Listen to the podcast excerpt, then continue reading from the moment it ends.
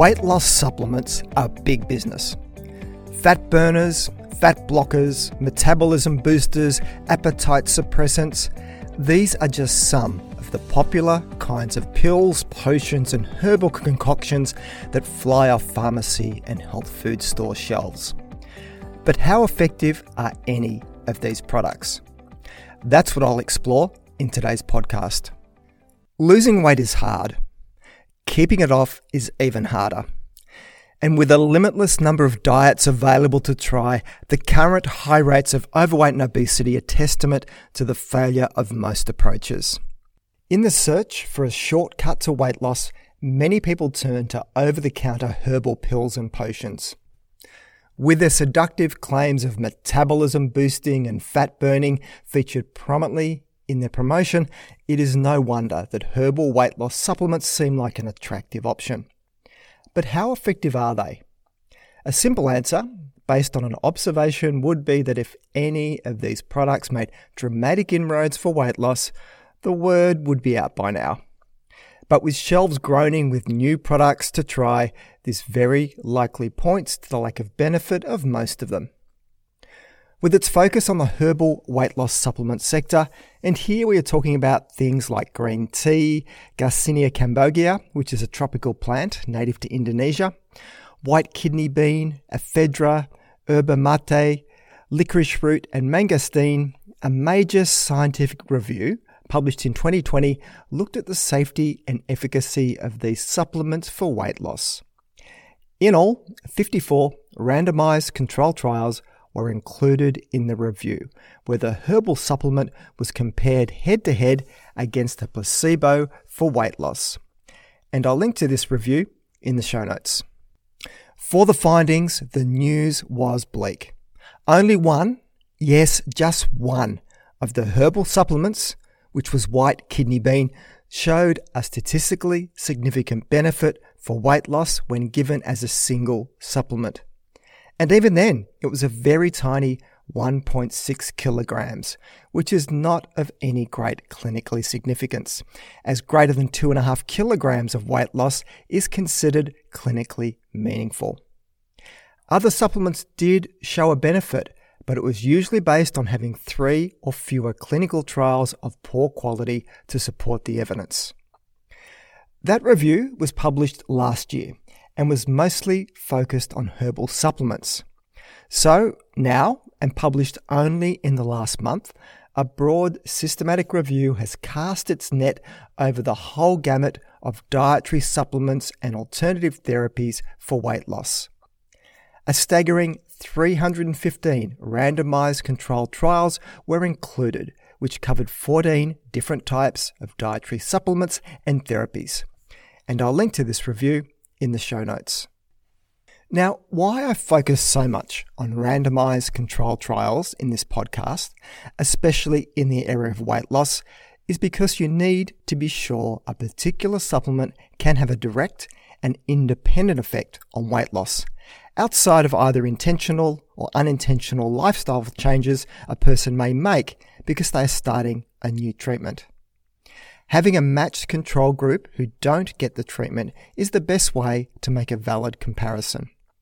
And for weight loss pills and potions, it is normally possible to mask or blind the treatment, so a person doesn't know if they're getting the active ingredient or a placebo. So, what did this major review find? Firstly, most of the studies in the review were considered of lower quality with bias a likely issue. Of the just 16% of studies that were considered of having a low risk of bias, barely one in three of them could identify a meaningful weight loss benefit.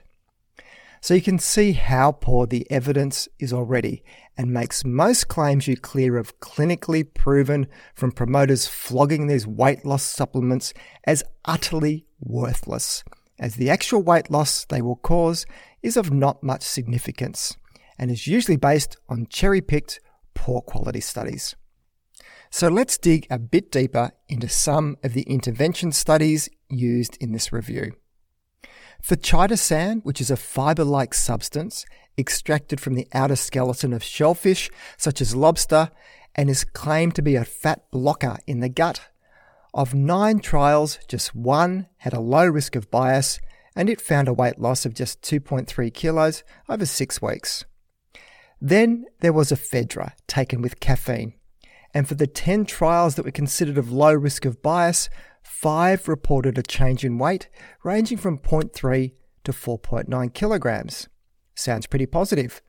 But the problem here is that ephedra, which is a herb that has strong stimulant properties, is a banned substance in countries such as Australia and the United States because of serious safety concerns. For green tea, 16 trials had a low risk of bias, and of these, just two reported a change in weight of a tiny 1.5 to 1.7 kilograms. Chromium, which I covered in last week's podcast, mostly with a focus on blood sugar and diabetes, also is a popular supplement promoted for weight loss.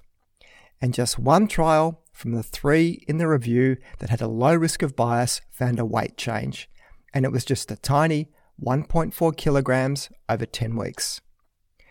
Garcinia cambogia, guar gum, calcium and vitamin D, conjugated linoleic acid, pyruvate, and white kidney bean were also studied, and the narrative here is pretty much the same as what I've already covered. The complementary therapies of mindfulness and acupuncture were also looked at. For mindfulness, out of 22 trials, just two had a low risk of bias, and neither of these reported actual weight changes. So, of the rest, just six studies found evidence of weight loss. And finally, for acupuncture, out of 45 trials, just two had a low risk of bias, partly from the difficulty of doing a truly blinded study in this area because you kind of know if you've been jabbed with a pin or not. And of these studies, neither showed a significant benefit on weight loss. So, not a great endorsement for most therapies, but really, the wider community probably already knew this, as if any of these pills, potions, and therapies showed outstanding success, then the secret would be out by now. And you'd also hear credible professionals giving some endorsement to them. There are some downsides, though, here to consider as well, apart from the mostly failed weight loss and cost, as there is evidence that people who take weight loss supplements are less likely to control other areas of their eating, a well described psychological effect known as moral licensing. Putting weight loss effects aside, medical researchers are now asking the question if a fixation on using a pill to solve a weight problem can come with some unintended side effects. Borrowing from psychological theory, the presence of one perceived positive health behavior may give license to follow a less healthy behavior. It is called moral licensing, where a good act boosts the likelihood that more liberal morals are applied to other behaviors. A classic example would be someone who goes to the gym and then allows themselves to overindulge in unhealthy reward treats afterwards. So, could turning to weight loss supplements, which are a clear statement of a weight loss goal behavior, mean that a person is more likely to let other aspects of their diet and health slip? To help answer this, 74 healthy adults who were unaware of the research question were randomly allocated to take either a weight loss supplement or a placebo pill. What the participants didn't know was that every pill was a placebo pill. After giving ratings on the size, shape, colour, and texture of the pill they took, each person then completed a questionnaire measuring how they thought they were making progress in their weight loss goals. After the questionnaire, each person was offered a reward drink, which was a bubble cup tea where they could choose how much sugar they wanted in it. And the final stage of the experiment involved each person taking part in a taste test of different types of confectionery, where they could consume as much as they wished. So the researchers had this really set up nicely to address the question of moral licensing. So, how did the people who were told they were given a weight loss supplement fare compared to those who knew they were taking a placebo?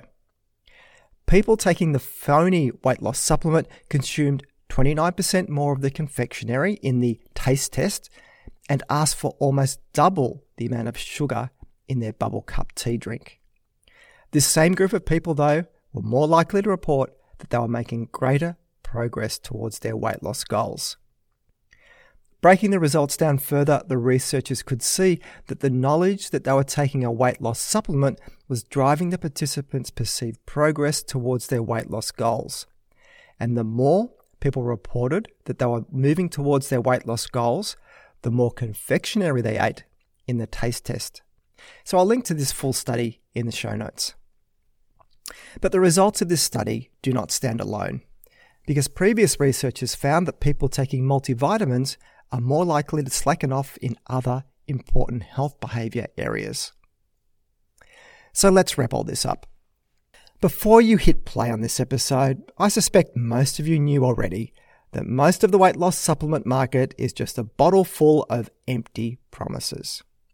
The evidence continues to remain poor that herbal and dietary supplements will make any significant inroads for weight loss.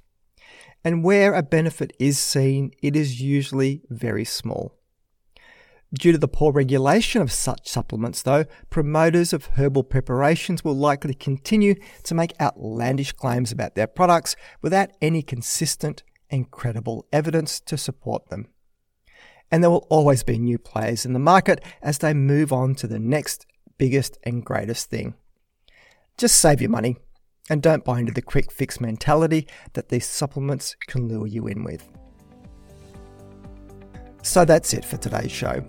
You can find the show notes either in the app you're listening to this podcast on, if it supports it, or else head over to my webpage at thinkingnutrition.com.au and click on the podcast section to find this episode to read the show notes.